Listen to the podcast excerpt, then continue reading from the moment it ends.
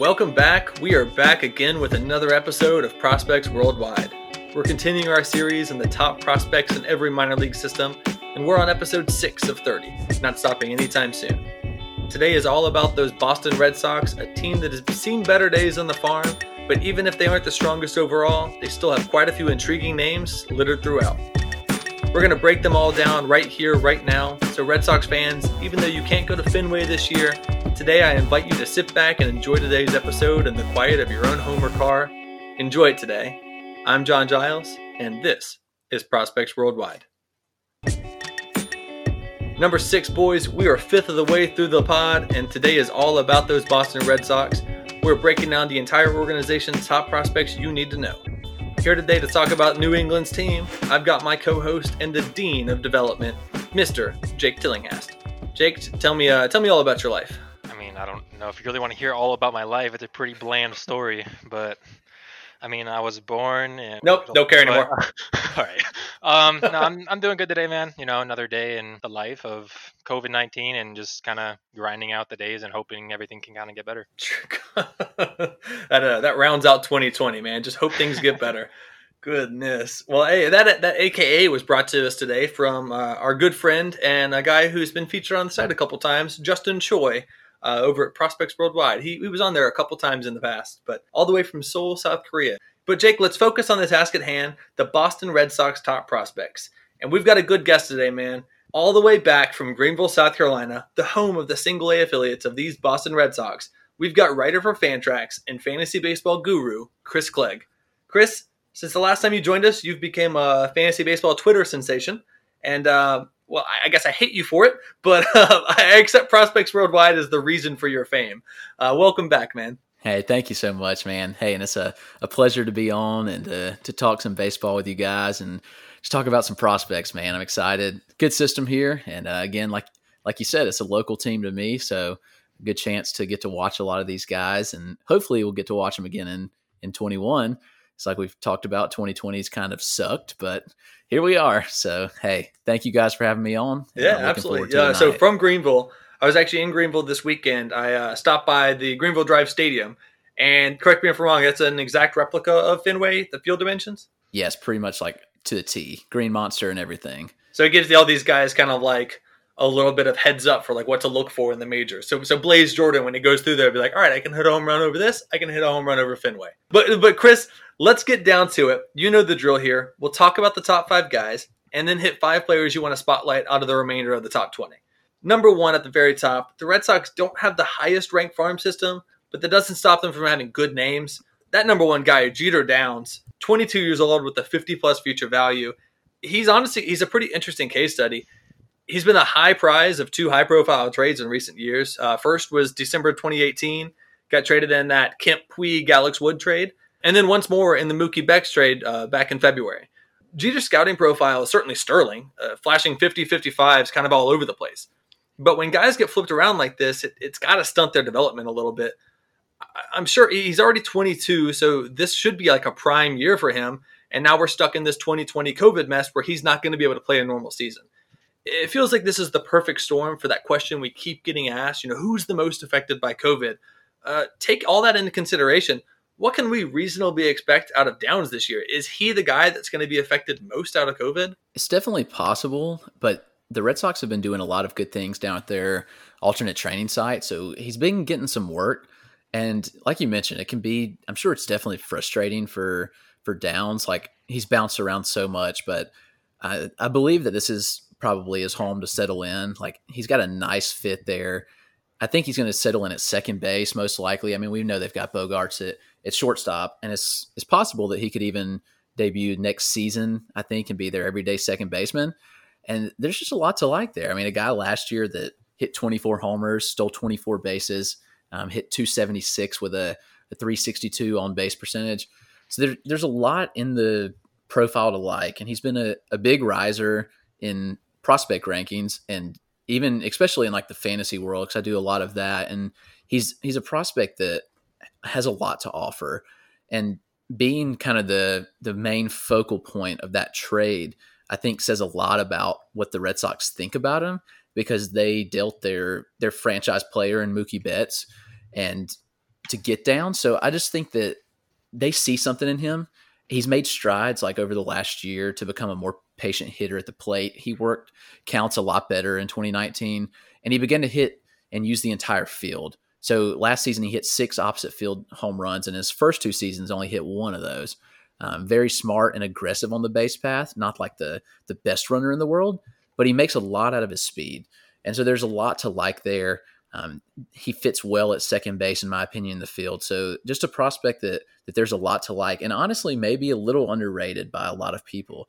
I think he has all the makings to be like a a great contributor. Probably not like a stud or an all star or anything of that nature, but but he's going to be a really solid contributor for the Red Sox and a guy that they really like in the future. Sure. I'm always curious with a with a profile like this where you get traded once after another after another. I guess you can look at it one of two ways. You can either look at it like he's the guy that every team in baseball wants, that they're willing to trade the farm, they're willing to trade Mookie Betts, they're willing to trade uh, Alex Wood and Matt Kemp and Yasiel Puig for. Or you can look at it from the perspective of the Reds and from the perspective of the Dodgers, like we saw what we had. We think other people are going to like him, but maybe we don't see it as the right fit. So it's almost like, did, did they know something that Jeter Downs isn't going to succeed? Jake, what do you think about that type of player? Uh, you know, I guess like Downs, is he going to be the player that maybe you see something like he's probably not the fit for us, but maybe we can get something for him? I think he's definitely a fit for all teams, and I think that can kind of be said by the reason he's been traded. Like you guys touched on, he's been traded for two high-profile uh, trades. So there's been three teams that have thought of him highly, and I think the Red Sox like is going to be his last stopping ground because I think his swing fits in well with him. I there is a lot of kind of guys to battle through on the depth chart there that are kind of in the way of him, but I do think he has the most complete profile of all the guys that are kind of standing in his way long term. Obviously, the defense isn't probably good enough for shortstop, but that's okay because they have Bogaerts and probably not leaving anytime soon. So he gets the ball in the air a ton. He gets it in the pull side a lot, and obviously, uh, Chris has said he's starting to show some more um, opposite field homers, which is nice. But in Fenway, the swing's gonna be just perfect. And some people might see it as a downer that he's been traded three times, but I look at it as you get traded three times. Obviously, you think to yourself, "Dang, I just got traded." But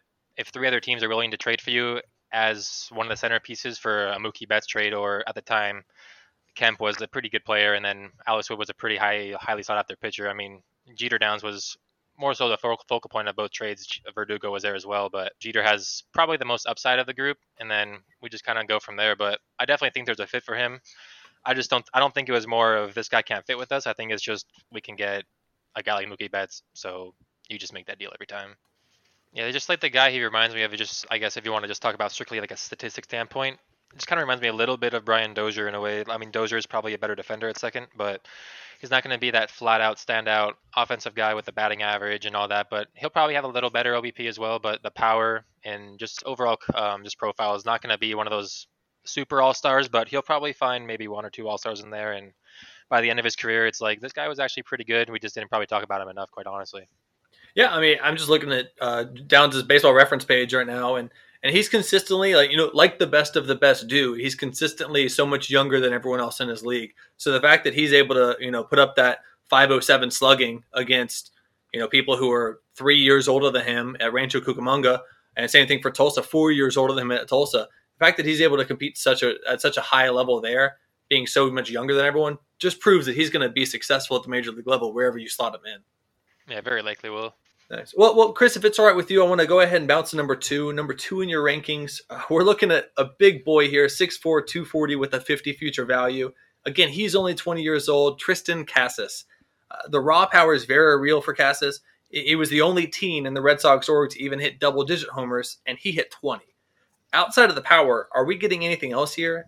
In his one year of A ball, he had a more than respectable 250, 350, 470 slash line so it seems like the bat and I kind of play well enough with this power. Yeah, I definitely think so. And the, the hit tool's kind of graded low, like at 35, but future value at, at 50 being like an average hit tool, he's already shown the ability to to hit for a decent average. Like you mentioned, like 256 last year is not terrible by any means, especially for a young player like uh, at 20 years old, because he was 19 last year playing in, in single A. Um, so overall, like the numbers are good. Like he hits the ball on the ground a lot, kind of like Vlad Guerrero type. Like he's got that big raw power but he just pounds it on the ground. Like last season, it was 43% ground ball rate, which isn't like Vlad's like a 50% ground ball rate hitter. So it's not as bad, but you do want to see like the launch angle improve a little bit and him hit the ball in the air more. Like more line drives, more fly balls. With how hard he hits the ball, like they're going to fly out of the park. And his profile is interesting. Like there's not much speed, like no speed at all. Still managed to steal three bases, which is interesting He's got a great arm, but he's likely going to stick at first base. Like he can play third, but um, definitely a first base like mold. Like he's just built for it with the big power. Like the raw power is a 70 grade. It's it's, it's a, a monster raw power there, and I, it's just a profile that I really like. He's patient at the plate. He walks a decent percent. He strikes out a good bit, but not a ton. Like 23% is not terrible. So not an awful strikeout rate. And he hits the ball like to both sides of the field well.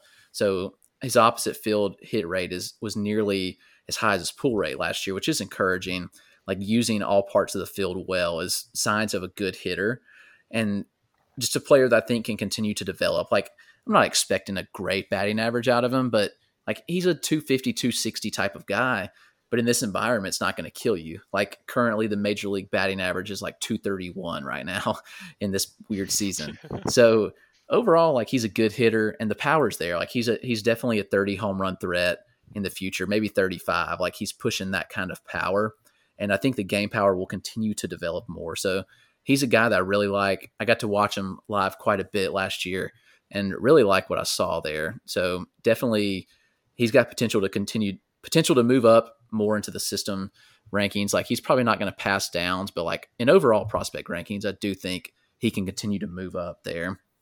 Yeah, I agree. I, I definitely like Casas a lot. I definitely do see him as a first baseman as well. I just don't think he's overall going to fit at third long term. Is it's a little, as you said, slow foot and all that. His range is pretty weak over there. But you stop him at first, and he's going to be your big power bat in the middle, middle of the lineup, kind of like what they have right now. And Mitch Moreland, good bat, probably going to be a little more in the um, batting average and OBP departments and all that. I, I I definitely kind of just agree with everything Chris said. He's got the huge raw power that you look for. I, you definitely want to see him hit the ball in the air more. That's obviously a concern. He's still young, so still some time to battle through that. Overall, I mean, for a power hitter, he shows decent discipline at the plate. He shows some good contact and stuff. He has some high um, strikeout rates, but not overly concerning. And strikeouts are part of the game now, so I'm not too overly overly concerned. He shows as Chris said, ability to touch the ball and hit the ball all over the field with power, with contact. So I trust his ability to find the find the ball in the air more, and he'll tap into more of that raw power, and probably see him in the league, uh, probably in 20 end of 21 if he shows a big year next year. But I'm thinking more probably 2022 now after this COVID situation, kind of going to slow him down a little bit. So both of you say first base. He's got to go first base because he just doesn't have the range to play third. He does have that 60 arm though, so it's almost tempting for me to kind of put him in the outfield to see if he can help out there. Because obviously, if Devers has to move over to first, I, am pretty sure you start Devers uh, over Casas. Would he be able to play in that outfield, even with that 35 speed? No, I think that he's either first base or DH. Like, I just don't see any other place. Like, his speed is not there. Like, he, he doesn't move well as is. And, like, that's going to continue to like regress as he ages, I think. And so I don't I don't believe that he's really destined for anywhere but a first baseman or a designated hitter. I kind of agree. I will say that in Fenway, you can get away with playing more so poor defenders out and left due to how short the wall is and kind of what you can get get away with. You're not really needed to cover as much ground because if it's a fly ball deep to left field, it's going to either go over the fence or it's going to hit the hit off the wall, and all you got to do is grab that ball and throw it in. And that's, they have Jackie true. Bradley Jr. in center. I will say I don't see Casas going to left field either, but that could mean someone could get thrown out there in those situations. I mean, heck, they had Manny Ramirez out there for a couple years, and he was doing. I was just God about to say, man, the most famous there. play that I've seen over and over again is that cutoff, man. yeah, Johnny Damon. Oh my gosh. Yeah, so it's like, I mean, that obviously doesn't go into the fielding aspect, but that's just mental. But yeah, I mean, he played out there for God knows how many years, and they got away with it. They were in the playoffs consistently and stuff. They won World Series with him out there. You can get away with it if the bat's going to play. Someone's going to have to step up and show some ability to play outfield, but I don't I don't see anything against Casas. Sure. Well, number three on this list is a 45 plus future value pitcher Bryan Mata. In 2018, Mata was well less than stellar as he walked nearly as many guys as he struck out, but he did manage to cut that walk rate in half last year while also increasing that strikeout rate by two. Interestingly, last year he made a jump from high A to double A in the middle of the year. And on both sides of that jump, his percentages stayed roughly the same 25% strikeout rate, 10% walk rate. The main difference was in his batted ball profile, where he just pretty much lost the ability to induce ground balls. He went from 65% ground ball rate to 50. Also, during that time, he allowed six home runs when previously he only allowed one.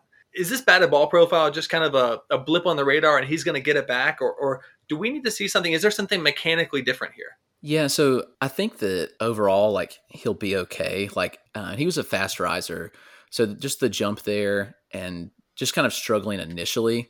Like he was absolutely dominant in high A last year. Like he had a 175 ERA in, in 51 innings. And he did struggle a little bit with the command upon promotion. But overall, like you can't deny what he did. Like he struck I mean, the, the walk rate, the way it dropped was was significant.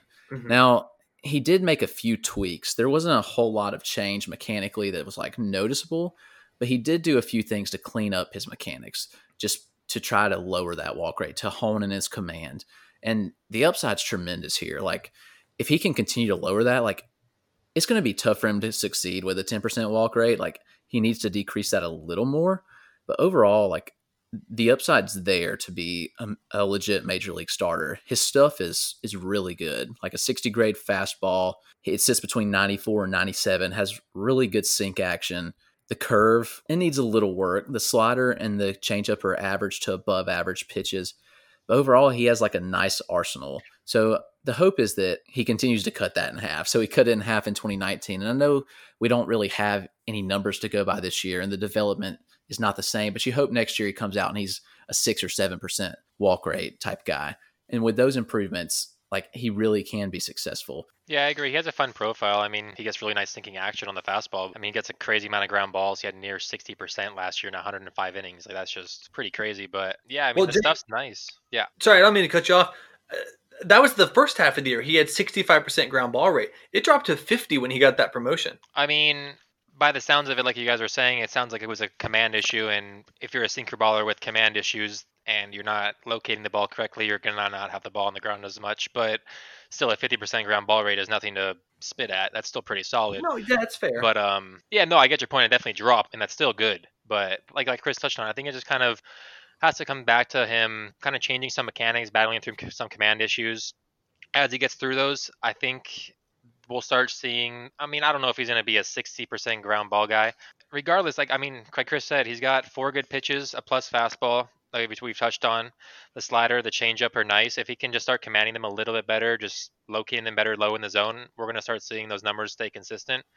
And overall, the profile is nice. And in Fenway, you kind of need to keep the ball on the ground because all it takes is just a little poke to left field, like we talked about earlier, to get the ball out. But I think the profile is good here. I mean, we just like Chris said, we just got to see the command rise, and as the command rises, he'll rise in the ranks. And I mean, heck, this guy's we're gonna see this guy eventually with the system, how poor it is right now with pitching. So this guy's gonna be up. So get familiar with the name, Red Sox fans, because he'll be up at some point he is on the 60 man roster right now. Is he on there purely for developmental purposes, or are they possibly going to use him this year? I wouldn't count on him coming up this year. I mean, it could happen for sure. Like he's capable of coming out of the bullpen right now. I don't think he's capable of starting. He can just kind of come in, come in and mop up duties, get some length if needed for us, all that.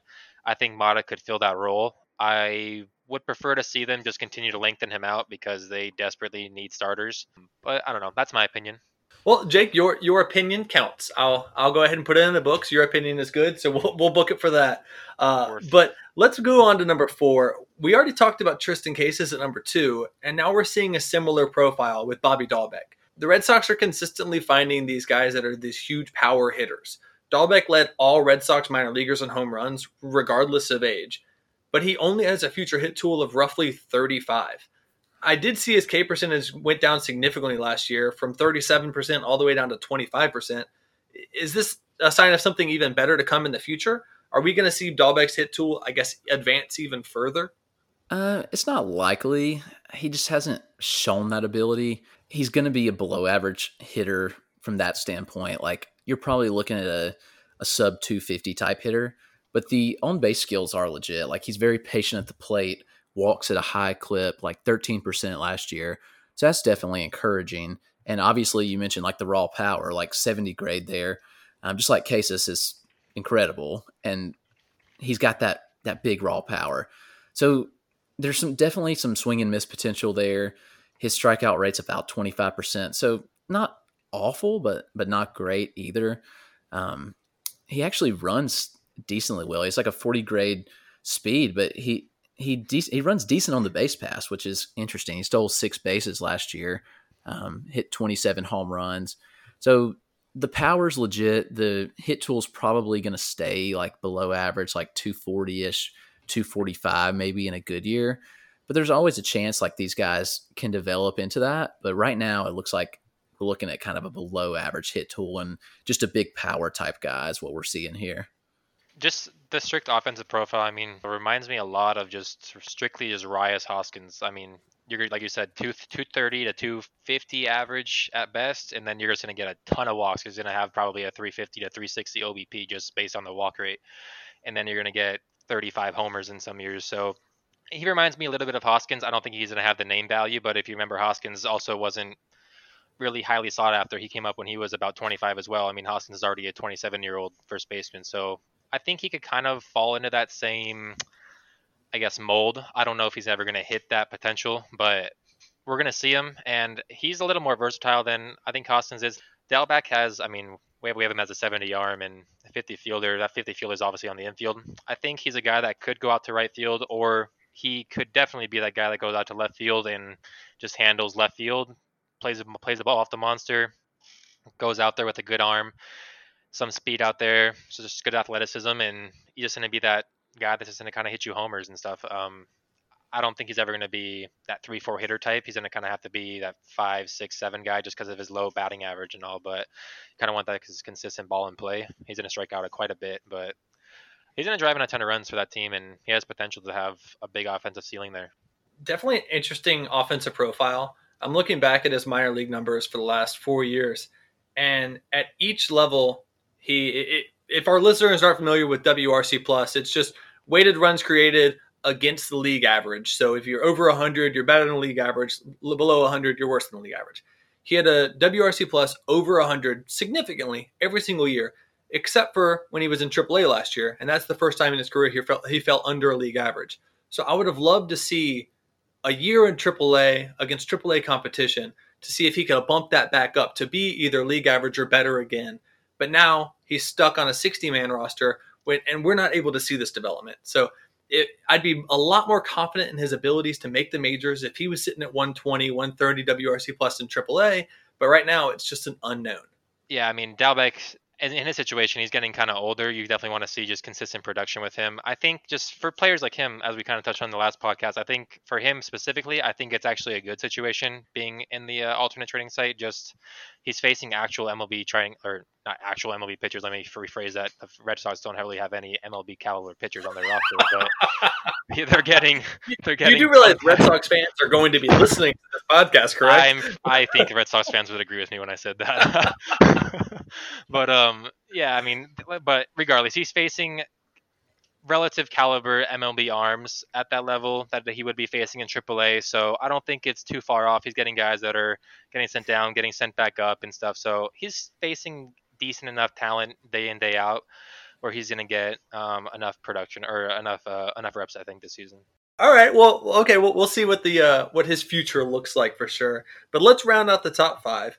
The Sox have what looks to be a truly fun prospect here with with 80 current speed and a 45 future value.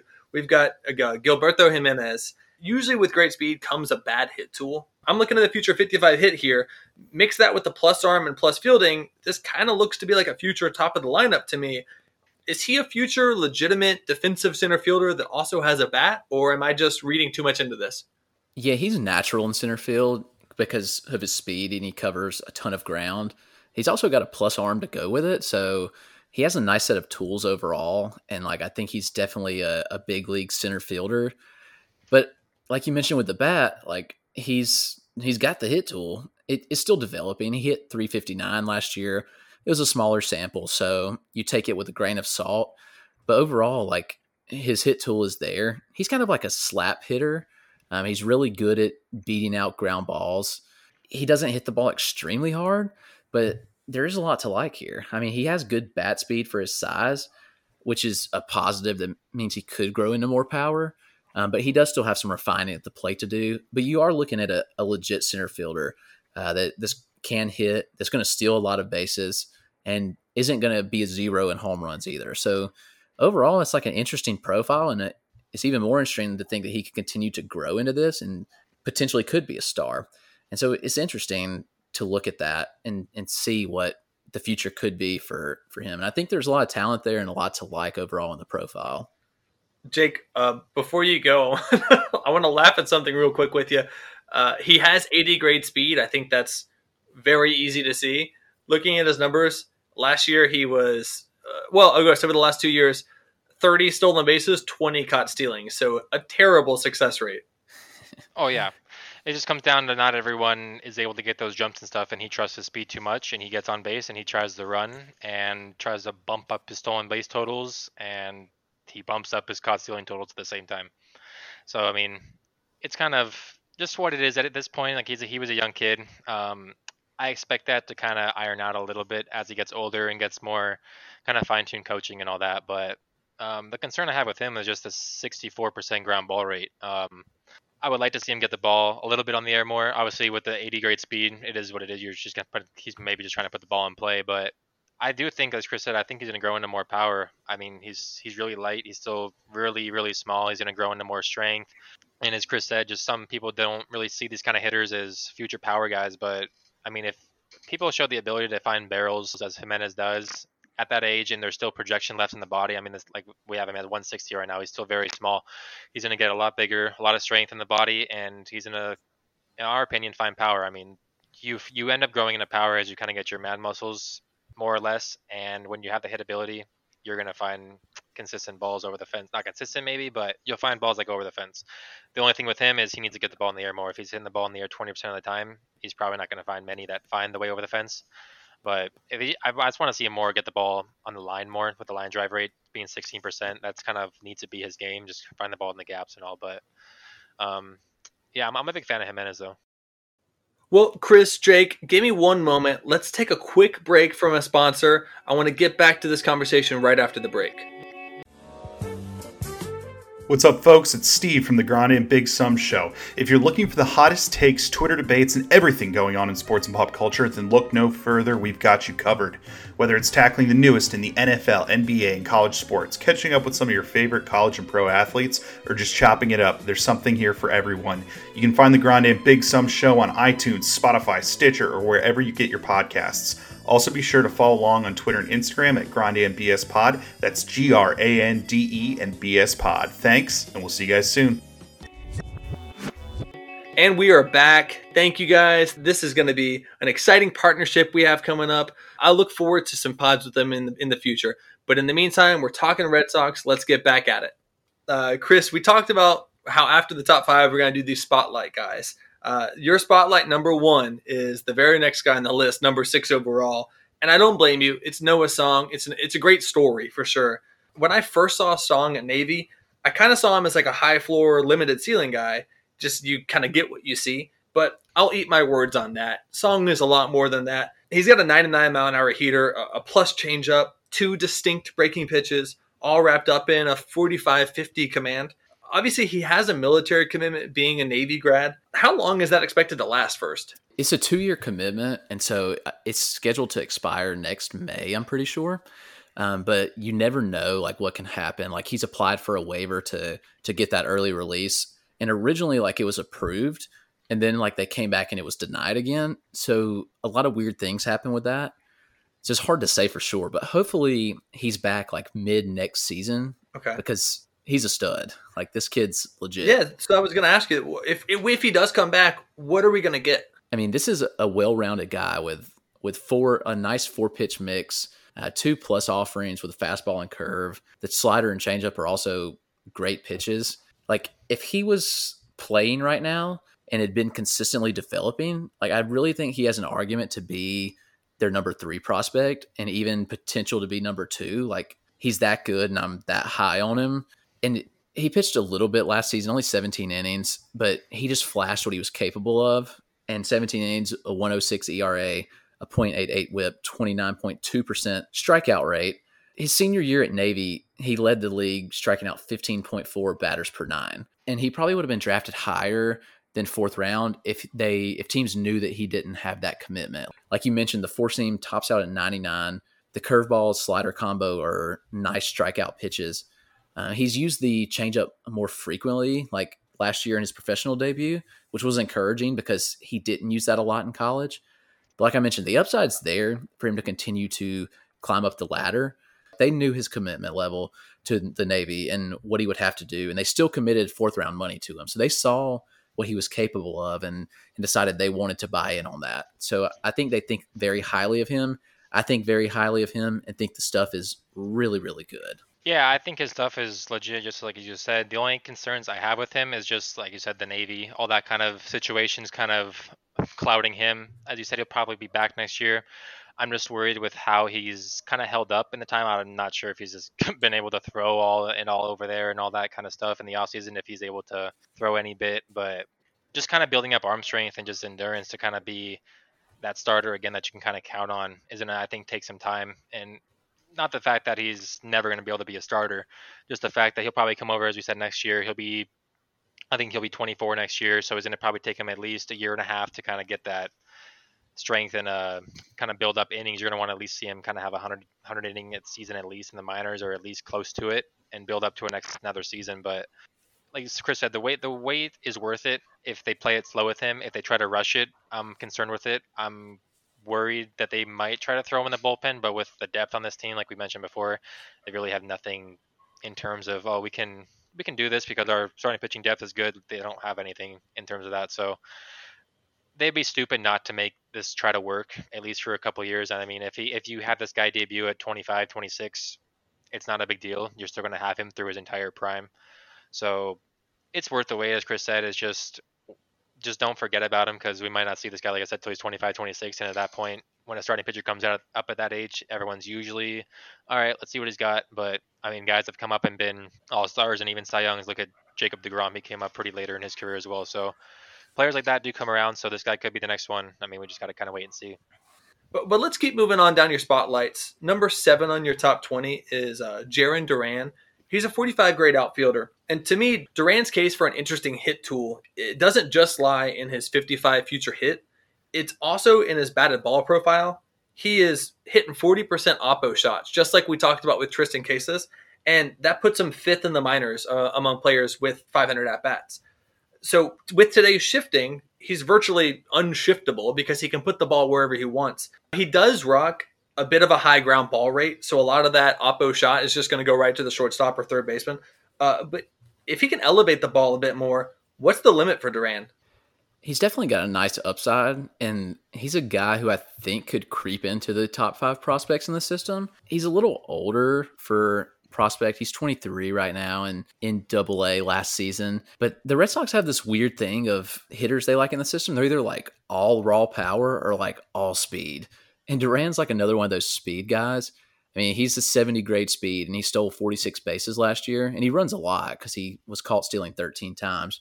And like you mentioned with the hit tool, he he hit 303 last year. And currently we've got him graded at a below average, like at a 45 hit, future 55. So again, there's a jump there. But the hit tool definitely has potential to grow, even with that great batting average. Like last season, in his first two months of high A, he he hit nearly 400. So he's a solid hit tool. He struggled a bit upon his promotion to double A, but there's a lot of excitement here. His swing works well overall with his with his plus plus speed there, and his swing's very compact from the left side. He beats out ground balls routinely. He causes a lot of issues on the base paths. The power's a little below average, but he could develop into like a 10 to 15 home run type guy with exceptional speed and great batting average. So this is a guy who has a lot to offer at the plate and not the best fielder. He's got a weak arm and below average in the field, but when you offer what he does at the plate, like they're going to find a spot for him to play. And I think that he could potentially be up next season because of age. Like he's had more time to develop now in the in the alternate training site, which is good. And I'm hopeful that he's a big riser next year. Like he's an exciting guy to watch, and I think that he could really fly through this system. I'm a little lower on the power. At least I was going into this year. There's been kind of reports that have been saying that he's kind of kind of changing a little bit with his uh, pre-pitch hand placement and all that hand positioning and just kind of how he holds himself at the plate and he's kind of tapping into a little bit more power. So we could start seeing that power kind of come into play. So yeah, I'd like to see that when I can. But the hit tool is legitimate, as Chris said. The speed's plus plus. He's gonna steal a ton of bases. He's aggressive out there he's going to be that pest and just kind of like top of the order guy. Kind of um, him and Gilberto. I think that's saying that right. I can't even say his name right. Gilberto but, Jimenez. Yeah, there you go. They're kind of similar um, offensive profiles in a way. Just kind of that like legitimate speed, plus plus speed. Um, just that nice hit tool is going to be an above average hit tool, going to be in about that 260, 270 range. Potential for even more if they just kind of consistently get their mechanics straightened out.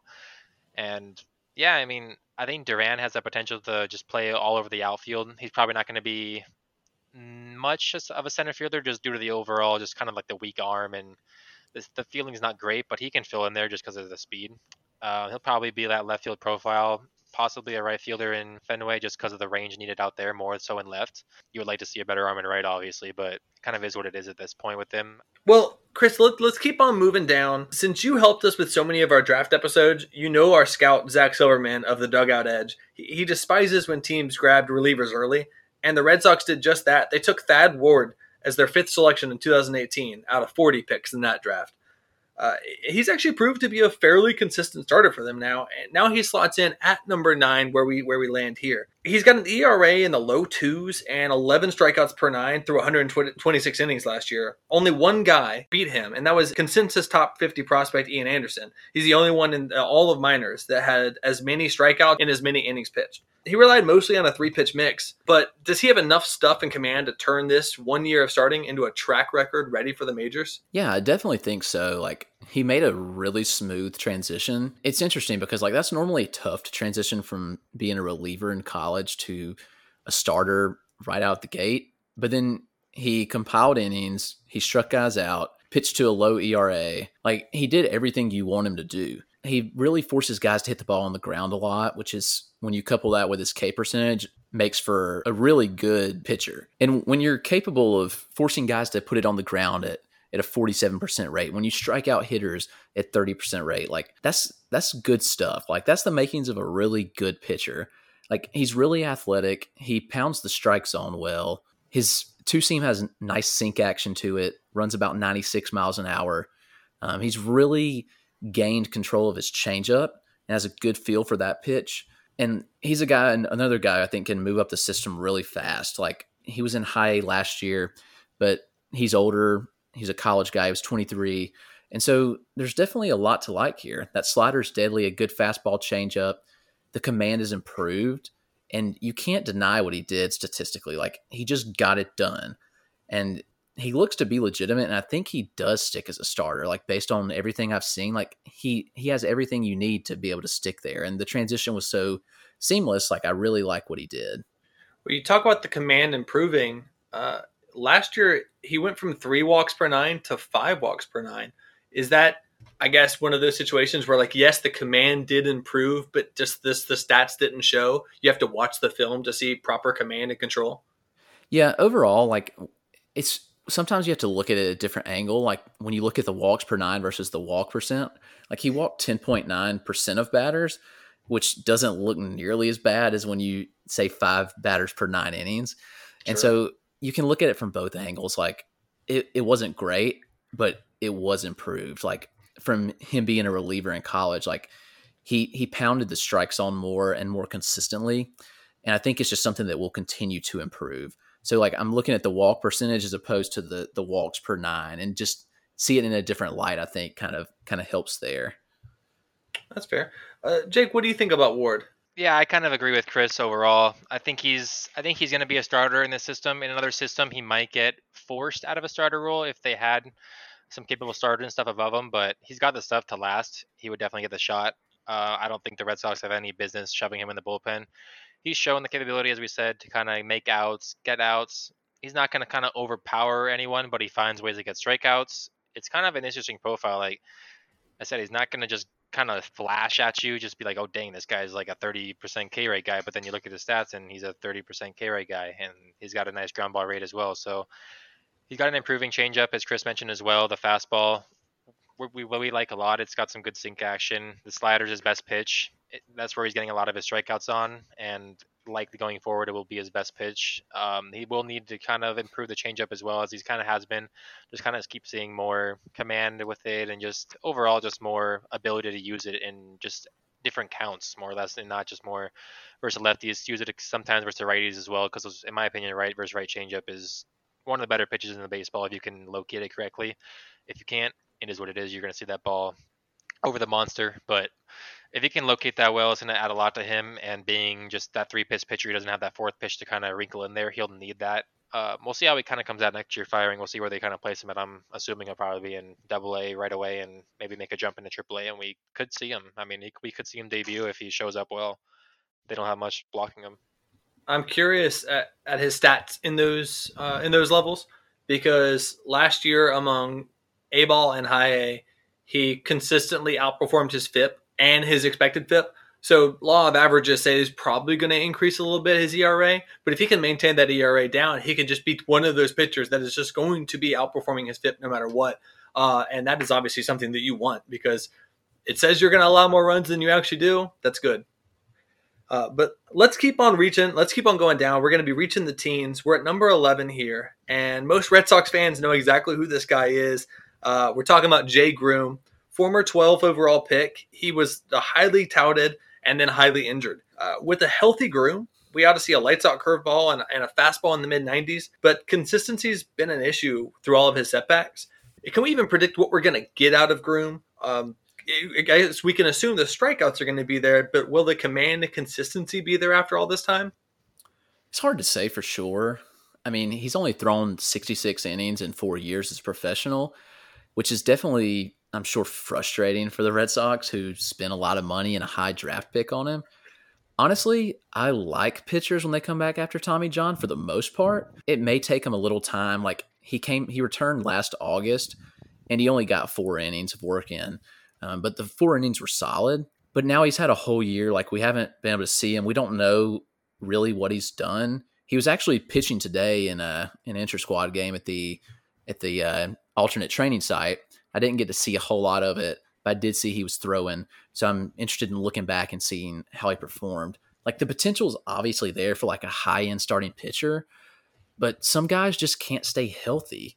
And that seems to be the concern with him that he just can't stay on the field. But if he can, there's a lot of potential. Like you mentioned, the curveball's deadly. He's got a, a high fastball that, I mean, runs up to 96 miles an hour. There's a lot to like here he's he's a good overall athlete, has a clean delivery, which makes me think that he'll regain form after TJ surgery. Um, and this would have been the big development year for him. Like if he had had this minor league season, it would have been huge for him. Yeah, I, I agree with that last statement. He's definitely got to show it next year. This was a big year. He's kind of missing, as you said, with just kind of out of his control. Obviously, it's just really nothing he can really do about it. But I mean, you hope he's out there kind of grinding and improving his body and getting better. As you said, I'm a fan, not a fan of Tommy John surgery, but pitchers after Tommy John, if you think about it, they're out there literally a year straight of just working their muscle, working their arm out, and more than they've ever probably had before. Their arm's going to come out of that surgery in better shape than it's probably ever been. Um, yeah, I mean, overall, Tommy John's not as bad as it used to be. I'm not too overly concerned with that kind of stuff anymore. But the profile with Groome is just, it's fun. I mean, he's a good pitcher. It's just the health. If he can be healthy, I think he'll be successful. I just, I don't know if he's going to be able to stay healthy. I do think he could last as a starter as well. It just kind of comes down to what he makes of this year and how he comes out looking next year because next year is a make or break year. If he comes out flat, early in the year he's going to sit in high A pretty much the whole year as a 22 year old, and that's not what you're looking for as a guy who's been in your system for God four or five years now. I mean, he's been in the system for quite some time, so you need to see some production out of him for sure. Yeah. Uh, over the last 90 seconds or so, I've been watching videos of Jay Groome's outing today, Chris, and uh, he faced eight hitters. He got four outs, which were three strikeouts. All three of those strikeouts, the strikeout pitch was the curveball. Um, he was bouncing a couple. He was a little wild with his fastball. He did allow four hits, two doubles, and, and two singles. So overall, it's that consistency game we're talking about. He when he has it, that curveball is lights out. He's striking people out with it, but then he allows just too much contact. Where even even one of the outs was uh, F seven to left field, so the ball could have gone out. The ball could have you know Babbitt could have let that hit, could have let that fall. Um, so it's going to be interesting to see what Groome does because that consistency is key here. And I mean, just these eight batters, he was all over the place. Yeah, it's kind of sadly what I expected to, to see or hear. You know, you hope for better, but that's kind of what he's become. And, you know, now we're a year away from him returning from Tommy John surgery, and you'd expect a little better command at this point. But again, there's been a lot of lost development time. We don't know what he was doing, like as, as he was quarantined. So I don't know. It'll be interesting. Like like we've said, this this next year is really going to be make or break for him. Mm-hmm. Well, well, let's go on. Let's go to the last guy in your spotlight list. It's uh, Connor Wong.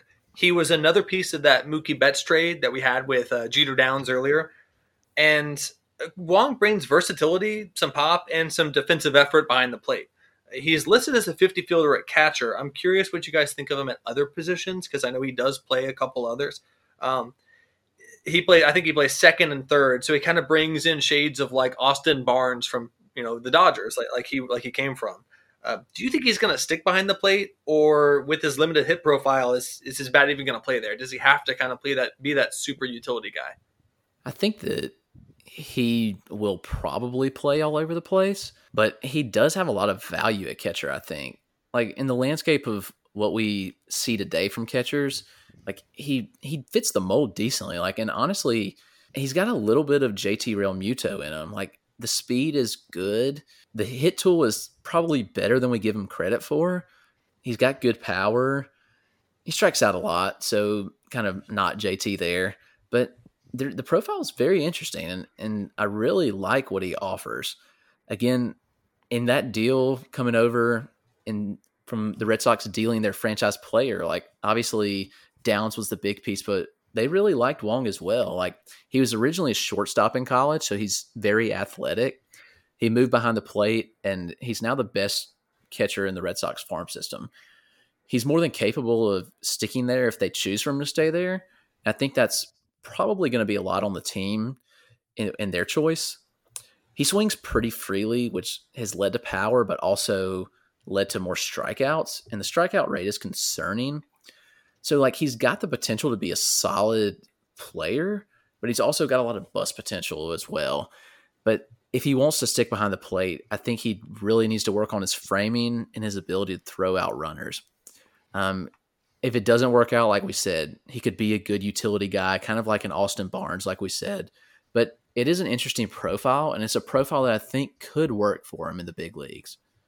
Yeah, I think there's a role for him somewhere on the team. I'm not sure if you, like you said, I don't think he's gonna be a starter full term or full time. Uh, the thing that could save him is if we move to electronic strike zone because these umpires still can't figure out what a strike and a ball is. But if they ever figure that out and go to electronics and figure out a good system, Wong's a guy that would benefit from it, and you can put him behind the plate, and he's gonna give you pretty good offense. I mean, like Chris said, he's got overall than like the strikeout rate and the below average hit tool. Other than that, I mean, he's to give you a lot of power. He's to give you speed. He's to give you good base running ability, steal some bases. The guy he reminds me about is kind of Russell Martin. I guess a little the same. Russell Martin played a few other positions in his career as well. I do think he's just an Austin Barnes clone in a way as well. Just came from the Dodgers, and I think they kind of are molding him in that same direction of uh, kind of take over for Barnes in a few years or whatever. But obviously, they moved him with the Red Sox, and now he's there. I think the Red Sox are going to kind of use him in the same type of role and just kind of fill what's needed. Um, they have Vázquez right now at catcher. Wong's obviously 24. He's getting pretty close to MLB ready. Well, he, I mean, he we can maybe see him this year. I don't think we will. He's on the 60 man. Yeah, I mean, I don't think he'll come up. I don't know if he's gonna get much time. It would just come down to if he produces or not at that point. But I think more likely we see him next year get a real shot at um, gaining a role on the team and seeing kind of what he can do. I mean, mostly all these guys that we mentioned are gonna find their way, even if it's not to play. They're gonna probably either be getting consistent playing time in the uh, whatever alternate site, or they're gonna find their way and get some at bats in the major leagues just due to their age and stuff. But I'm excited to kind of see next year. Like a lot of these names are going to make a big jump in the system and kind of be producing for the Red Sox because they need a little bit of a head start because they obviously they just lost Mookie. They have a lot of pitching questions. There's not really a lot of pitching questions on that way of the helping, but if they can settle their bats, they can go out and maybe find some arms. But uh, it's definitely an interesting system that we just covered. Uh, well, guys, uh, that's it for the top 20. I want to go back and take a broader look at the guys we didn't touch. Um, at 8 and 10, we have Nick Yorke and Blaze Jordan, both of whom we spoke on extensively on that AL East pod that, that Chris and Zach Silverman were a part of. Um, so please go back and check that one out. Uh, from 12 to 16 on the list, we've got a streak of guys that include uh, the wicked slider of Tanner Houck, uh, a couple of shortstop infield types in Matthew Lugo, CJ Chatham, and, and Brainer Bonaci, and then rounded out with the power outfielder Nick Decker. Uh, the bottom of the 20 uh, is yet another shortstop. We got Antoni Flores and then two pitchers, lefty Chris Murphy and righty Aldo Ramirez. But Chris, like I've been doing throughout this, I want to challenge you to go further down the list, outside the top 20. Give me some guys and some names who either just missed the list or someone who's going to be making an appearance on here soon. Yeah, sure. The the next guy, the first guy off the list was uh, Ryan Zeferjahn. I think I'm pronouncing that right. that's a that's an A plus name at least. Yeah, definitely 80 grade name there. Um, he was a third round selection in 2019 by the Red Sox out of uh, Kansas. Right handed pitcher, big dude, 6'5, 225. So there's a lot to like there. He's got a pretty good profile. Um, fastball solid. Hit has hit 98 with it consistently, like 93 to 95. That's a nice sink action to it as well. Um, the slider is also has a nice 10-4 shape in, which I like. Um, it shows nice depth and bite to it. Um, it's probably his his best pitch overall. He buries it down in the zone. It just it works really well. Uh, he's got a nice changeup and curve as well that I like. Um, so he's a guy that could easily jump in to that top 20 and even move up more because last season in his uh, short season debut, he only pitched 22 innings, but overall it was not the best. I mean, he got hit up pretty good, but the strikeout numbers were there. He had a 4 5 ERA, but he was striking out almost 13 batters and nine. So very good strikeout numbers um, and kind of showed that in college as well.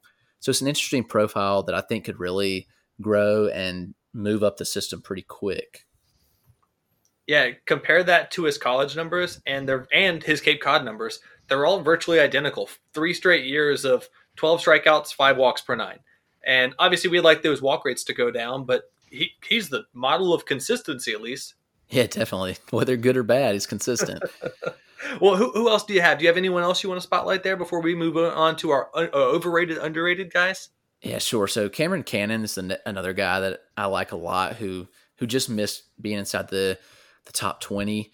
He was a second round selection last year. He's a little undersized. Um, he's five ten, so not too undersized. Because like I'm I'm five foot nine myself, so I can't really I don't want to call five ten undersized. Um, but he's got a nice compact frame, good overall athlete. He played at Arizona, like which solid college baseball program, and and really excelled. Like his his junior year before getting drafted, he hit 397, um, so pretty impressive there. Some decent power. He hit eight home runs both his sophomore and his junior year, um, and that the transition didn't go super well. He hit 205 um, in his short season debut with three home runs, but but overall, like there's some interesting things to like in the profile. And I think that it's a guy that could improve. And he profiles as a second baseman. He's likely probably a utility role long term. And I hate to throw that label on him, but I don't see him as like a, a, definite starter at second, like we said with with Downs. But overall, like it's an impressive or a decent profile that that is improving. But still, the bat needs to show some improvement overall if he wants to ultimately be an everyday type guy. The last guy that was did just miss the list was was Brayan Bello. Um, he's a, a pitcher out of the DR, um, young guy, 21 years old, very athletic. He's got a lot of projection in the frame. He's 6'1", 170. So there's a lot of projection like to see there. He's he's kind of on the skinny side, but I think he can really grow into that that frame. He's kind of got some loose mechanics, um, but he throws from the three three quarters arm slot. Uh, Lance, he's on the front side of the mound there. Um, he could do a better job of like getting his lower half in, but he does get good extension overall. looking at what he's done so far, like he's been pretty good. He was promoted um, to Greenville last year, which again local to me, and didn't didn't pitch great, um, but overall solid profile. I think there's some room to grow still. He's got a good fastball that tops at 98, but the command is just again the command's the struggle, and that's the hope that he kind of hones that in because in 2018 in rookie ball, like he looked the part, like he looked impressive. So 2019 was not the ideal year, but I think he can continue to grow because he was older when he signed. Most of these foreign guys sign at 16, and he didn't sign until he was 18. But it gives him a chance to really, I think, have some more development time, and it may take him a little longer to develop at the same time there. I mean, you talk about that Greenville jump. He he skipped Lowell entirely. He he skipped a short season A ball entirely. He went from rookie to middle class A ball. So if he was struggling, it's because they saw something that they wanted him to just see high competition immediately. So yeah, exactly. Jake, what do you think about the system as a whole? Oh, I mean, the system as a whole is interesting. There's a lot of high upside, kind of low floor guys, but I mean, it's definitely a fun system at the top, and then as you kind of get towards the bottom, you got to just kind of wait and see. And a lot of the, a few of these guys, and a lot of them are kind of maybe they should be doing better than they are so far. I mean, they had some upside before, and they just kind of haven't shown it. Like we've touched on a few of them, but I mean, just two guys I wanted to touch on that weren't um, ranked at all. Just they don't really deserve to be ranked per se, but I think next year one of them will be ranked. One of them you'll just see in the Red Sox uh, bullpen pretty soon. Is that guy is Durbin Felton. Durbin Feltman. I'm a big fan of him. Last year he had a kind of a tough year when he got moved up to Double A. I think he's just kind of overall just had a rough year. Honestly, I think he has a lot of talent. He's just strict reliever, closer, back at the bullpen guy. He has a really good fastball and a slider. Both fastball's a plus pitch. Slider has potential to be a plus pitch. He gets a lot of swing and misses. Um, he's just something that just kind of you'll see soon as a, as a Red Sox fan. And then the other guy is just their number one uh, signing last year, international signing, Juan Chacon. He's signed for I think it was a million dollars or just close to a million dollars. Uh, out of Venezuela last year, and he's he's an outfielder. He's projectable. He's 6'2", 170, so he's got a lot of room to grow. Probably going to move into a corner outfielder role, but um, he's got some power projection, some hitability. Um, he's got some arm strength, but he's fun to watch, and I'm sure Red Sox fans are probably a little interested in him being their number one uh, signing last year. So we'll see him next year, and I'm sure he'll be a top 20 guy next year once some of these guys graduate and we kind of see this guy get some professional at bats. Yeah, I, I can't speak on international players. I really don't know them as well as you. Uh, but Durbin Feltman is one where he was picked two picks before Thad Ward, or two rounds before Thad Ward. And here we are, Thad Ward being a top 10 player, and Feltman being someone that you kind of have to mention after the fact. So I guess that's all because of his control issues. Yeah, and it's just a starter potential and reliever strict with uh, with Feltman for sure. Sure. Well, uh, Chris, do you have anyone that you want to, you know, play that overrated, underrated game with? Someone who maybe you think isn't in this top twenty that, that belongs, that deserves to be, maybe just a little bit of seasoning, or maybe someone that's in the top twenty that you're like, ah, I have an argument for him to be on the way out. Yeah, I think those the three guys that I mentioned there could easily like slip in at some point. Really, Bello's a guy that could make that jump. Um, Zeferjahn's another another guy who I think has that upside to easily jump in. Um, a guy that I think we could end up seeing being overrated is Antoni Flores. Um, just I don't know. There's some interesting stuff in the profile. The hit tool was was just awful last year. Like he hit 193 and he struck out nearly 30 percent of the time. He just Ooh. didn't do much that makes us want to put him there. But but he has the potential. Like the upside's there, so that's why he's sitting at 18 in our rankings.